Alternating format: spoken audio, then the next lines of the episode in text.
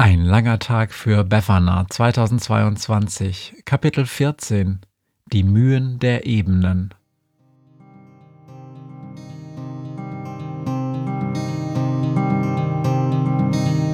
Wenn der Wind einsam durch die Straßen fegt, wenn die kalte Nacht sich auf die Häuser legt, wenn in Fenstern Weihnachtsschmuck ins Dunkel scheint, dann sind Befana ihre Maus nicht weit.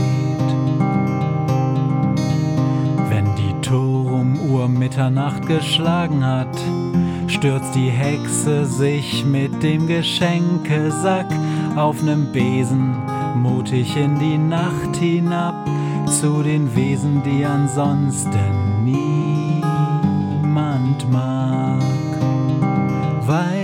Weihnachtshexe Befana ist für alle Monster da. Alle Ratten, Kakerlaken, Geister, Spinnen, Feuer, Drachen, alle unsichtbaren Ungeheuer, Zauberzeitmaschinenbauer freuen sich schon das ganze Jahr auf den Winterwind, denn der bringt deine Weihnachtshexe namens Befana.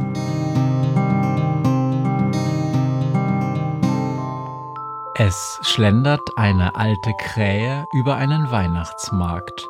Nicht, dass, was sie darauf sähe, ihr Verlangen steigern mag, nein. Die Krähe namens Günther hasst im Grunde, was sie sieht. Heizpilzfestival im Winter ist, wovor sie meistens flieht. Heute aber ist besonders, heute folgt sie einer Spur, denn ein Ohrwurm, der woanders herstammt, ist hier heut auf Tour, bleibt jedoch das Quiz zu lösen, wo genau steckt dieses Wesen.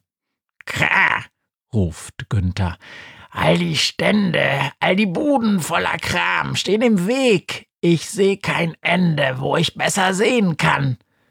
Dann jedoch hört Günther einen Flötenspieler, der gequält einen Song spielt und sonst keinen.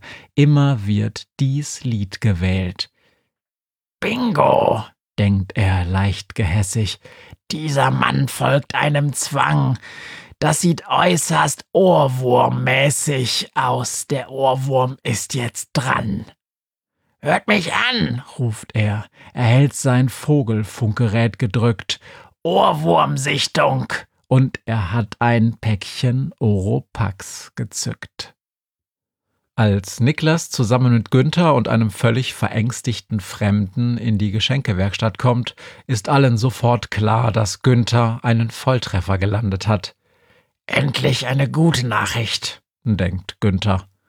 Am Morgen beim Frühstück hat Niklas erzählt, dass es mit dem Aufstand im Zoo nicht gut läuft.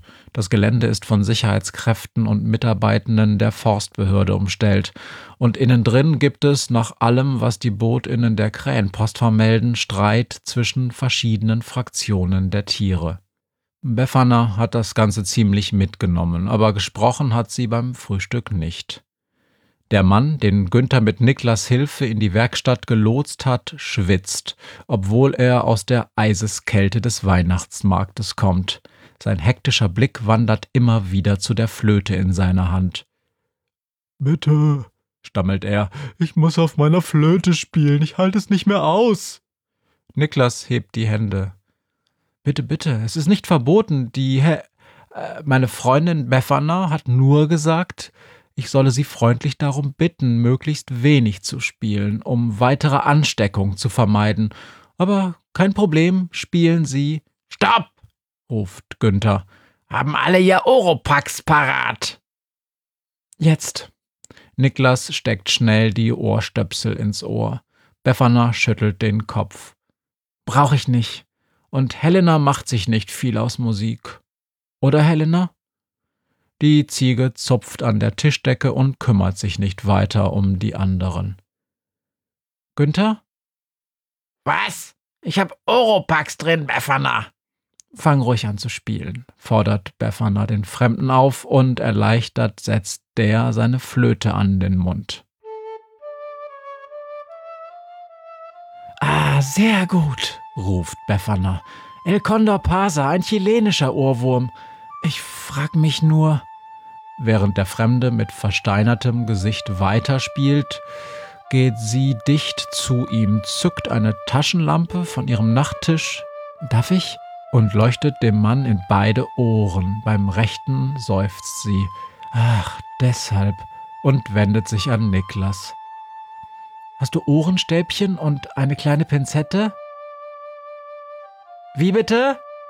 Ach, warte kurz. Sie schreibt es Niklas auf einen Zettel und der verschwindet unten im Bad. Wieso merk ich eigentlich nix? fragt Lilith die ruchlose Rübe. Sie liegt auf ihrem Kissen vor dem Fernseher und glotzt von einer zum anderen. Ich hab da ne Ahnung. Wir werden's gleich sehen. Als Niklas mit Ohrenstäbchen und Pinzette zurückkehrt, bedeutet Befana dem Flötenspieler, dass sie kurz sein rechtes Ohr untersuchen möchte. Er sitzt fest, sagt Befana. Normalerweise springt er von einem zum anderen, sobald jemand sein Lied mitsummt oder pfeift, aber der hier kommt nicht raus. Das passiert ziemlich häufig. Sie leben vom Ohrenschmalz und wenn sie sich fett gefressen haben, wird's schwer. Ein kurzer, beherzter Griff mit der Pinzette und Befana hält ein sehr kleines, ohne Lupe kaum erkennbares Tierchen zwischen den Schenkeln der Pinzette in die Luft. Ein Prachtexemplar, oder? Ohne weiteres Zögern steckt sie sich die Pinzette in ihr linkes Ohr, dann schaut sie den Flötenspieler an. So, besser? Günther Niklas, ihr könnt die Ohrstöpsel herausnehmen. Was? Wie fühlen Sie sich? fragt sie erneut den Flötenspieler. Der hat sich völlig erledigt in einen Sessel gesetzt. Alle hassen dieses Lied, Günther hat inzwischen verstanden und das Oropax entfernt. Wie lange musstest du es denn aushalten? Vier Tage und drei Nächte, stöhnt der Mann. Darf ich? Er rollt sich auf seinem Sessel zusammen und ist sofort eingeschlafen. Dass er soeben eine tischdeckenfressende Ziege, eine sprechende Krähe und eine ruchlose Rübe gesehen hat, ist ihm offenbar ziemlich schnuppe. Was ist denn mit dir, Befana? Bist du immun? fragt Günther. Nee, aber ich hab's besser unter Kontrolle. Eine Zeit lang horcht sie in sich hinein. Also, unser Ohrwurm heißt Salvador. Er stammt aus Santiago de Chile. Er ist ein genauso alter Knochen wie ich es bin und er freut sich, euch alle kennenzulernen. Und was machen wir jetzt mit ihm? fragt Lilith. Erstmal mach ich mein Mittagsschläfchen, sagt Befana. Und danach holt Godzilla uns ab. Ist doch richtig, Günther. Das ist zumindest der Plan. Weißt du schon, wo wir hingehen? Doch Befana wirkt abwesend. Sie starrt in Günthers Richtung, antwortet aber nicht. Befana! Entschuldigung, ich bin nur mit Salvador seine Setlist durchgegangen. Das ist eine sehr beeindruckende Liste an Liedern, kann ich euch sagen. Ob du schon einen Plan hast, habe ich gefragt, wegen des Ohrwurms. Ich weiß es nicht, Günther. Lass mich mal drüber schlafen und dann sehen wir weiter. Als Polly pünktlich zur Abenddämmerung in seinem Godzilla-Kostüm vor Niklas Haustür aufkreuzt, ist die ganze Bande fertig zur Abreise. Befana ist dick eingemummelt in einem von Niklas alten Wintermänteln und Niklas hat Lilith in einem Rucksack dabei, und die Ziege Helena an einer Leine neben sich. Also wohin? fragt Günther. Was machen wir mit Salvador? Oder behältst du ihn? Nee, ich weiß noch nicht genau. Ich. Sie schaut in die Runde. Ich hab so eine vage Idee, aber die ist vielleicht dumm und gefährlich. Vielleicht bringen wir Salvador einfach zurück auf den Weihnachtsmarkt. Da hat er bestimmt Spaß. Sie schaut eine Weile ins Leere und schüttelt sich. Nee, er will nicht. Er mag die Idee. Er sagt, das sei ein schönes Geschenk für ihn. Was denn? Raus mit der Sprache. Gut. Es ist nicht weit, wird ein kurzer Weg für dich, Godzilla.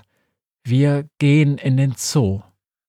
Die Sache gestaltet sich schwieriger als erwartet. Vor dem Haupteingang ballen sich Dutzende von Einsatzfahrzeugen verschiedener Polizei und Rettungskräfte. Irgendein kurzgeschorener Uniformierter mit traurigen Dackelaugen bellt Befehle nach rechts und links, und hinter den Absperrbändern wimmelt es von Presse und Schaulustigen.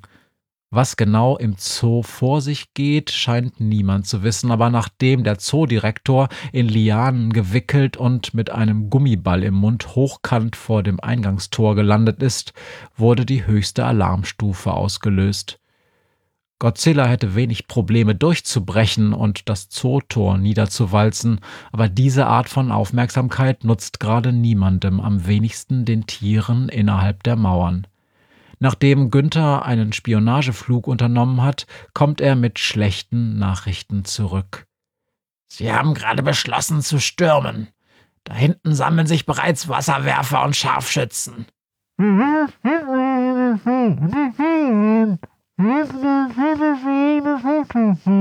tönt es aus Niklas Rucksack, und als er ihn endlich öffnet, meldet sich Lilith zu Wort. Wir müssen hintenrum in den Zoo und die Tiere warnen. Sie rücken garantiert erst gegen das Haupttor vor. Sie sind so stark in der Überzahl, da werden sie diesen Weg wählen. Günther schaut ihn mit großen Augen an. Unsere Rübe, die große Strategin, oder wie? Nee, nur sechs Wochen lang täglich Soldat spielen mit Panzerfahrer Paul und ihrem Trecker, murmelt Lilith. Das Mädchen war eine echte Gefahr für die Nachbarschaft. Sie schlagen einen großen Bogen und schleichen hinten durch den Wald zur rückwärtigen Mauer. Schleichen, naja, Godzilla schleichen. Ein paar Bäume und mehrere Dutzend am Wald parkende Autos müssen dran glauben. Aber Polly Godzilla tritt relativ sanft auf die Autos, bevor er sie zerquetscht. Als sie über der Mauer sind, bietet sich ihnen ein erbärmlicher Anblick. Die meisten größeren Pflanzenfresser drängen sich hier im hinteren Bereich des Zoos unter die Unterstände. Im Amphibienhaus und im Tropenhaus brennt kein Licht. Auch im Aquarium ist es dunkel. Die Technik-Ochsen haben zwar ein paar Notstromaggregate zum Laufen gebracht, aber das reicht offensichtlich gerade so zum Heizen. Die Raubtiere haben sich zerstritten. Eine Fraktion ist nach vorne zum Tor, um es gegen mögliche Eindringlinge zu verteidigen. Eine andere Fraktion schleicht in einem Halbkreis um die Pflanzenfresser herum und lauert auf eine Chance, endlich wieder eine vernünftige Mahlzeit zu bekommen. Auf dem Weg nach vorne zum Tor treffen sie Cosette mit ihrem Gefolge. Sie wird in einem mobilen Terrarium von zwei erbärmlich frierenden Orang-Utans getragen und erteilt Anweisungen zu allen Seiten. Günther, sagt sie, Befana, ihr kommt zu einem schlechten Zeitpunkt. Läuft nicht? Es gibt keine Einigkeit, zu viele verschiedene Interessen. In den ersten Stunden lief alles gut, alle waren motiviert, alle hatten ein klares Ziel vor Augen, die Menschen aus dem Zoo vertreiben eben die Sache selbst in die Hand nehmen. Aber danach wurde es schwierig und jetzt, ich fürchte, wir erleben die letzten Stunden des Zooaufstandes. Die Mühen der Gebirge liegen hinter uns, vor uns liegen die Mühen der Ebenen, murmelt Befana. Wir brauchen Lösungen, Hexe, keine schlauen Sprüche. Ich muss heute Nacht noch ein Geschenk verteilen, sagt Befana. Wenn du mir dabei hilfst, dann versuche ich dir mit deiner Lösung zu helfen. Geschenk! Die Spinne lacht höhnisch auf. Das ist deine Antwort auf alles, oder, alte Weihnachtshexe? Das ist nun mal, worin ich immer gut war, sagt Befana. Ich weiß nicht, ob ich's noch bin, denn du hast recht, ich bin ein bisschen zu alt für diesen Scheiß. Aber dann lächelt sie doch selbst die dunkelste Nacht wird enden und die Sonne wird aufgehen. Schick mir deine größten SängerInnen, Cosette, und die mit den besten Ohren. Ich bitte dich. Und genau dies sind die Worte, die Cosette noch viele Jahre lang ihrer Brut erzählen wird, wenn sie abends nach der Geschichte über die Weihnachtshexe Befana fragen denn am Abend ihrer größten Not kam eine Hexe zu den Toren, und sie brachte ein Lied mit, Das sprang von Ohr zu Ohr und von Mund zu Mund sprang es, wurde gesummt und gesprochen, bis schließlich die Gorillas und die Schimpansen es hörten und von der Spitze des Affenberges weit über den Zoo brüllten, so dass es alle hören konnten.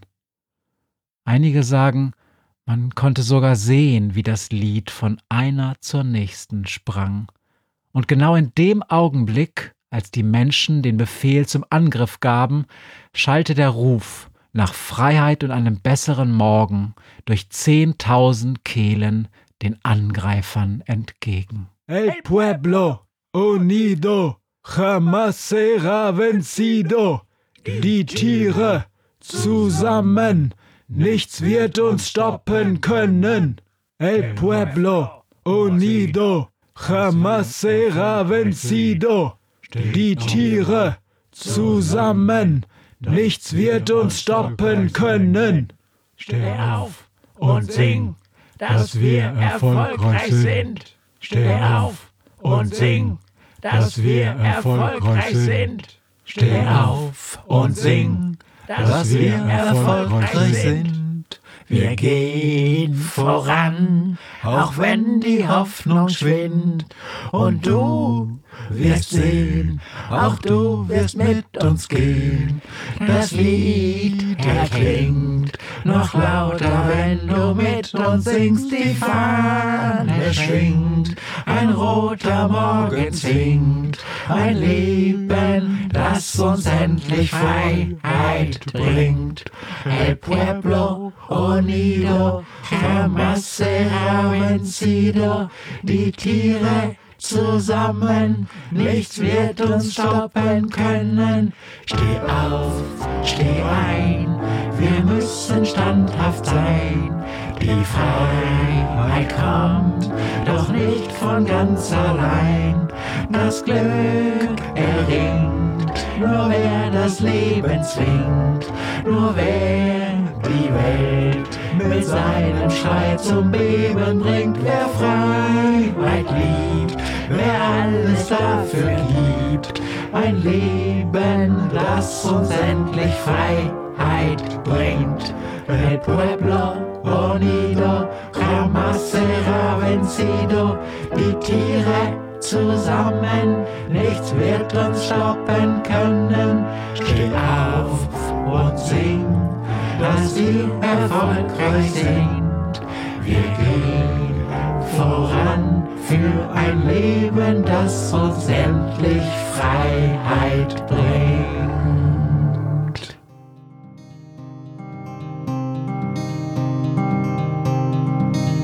Hört, was mir heute Morgen widerfahren ist.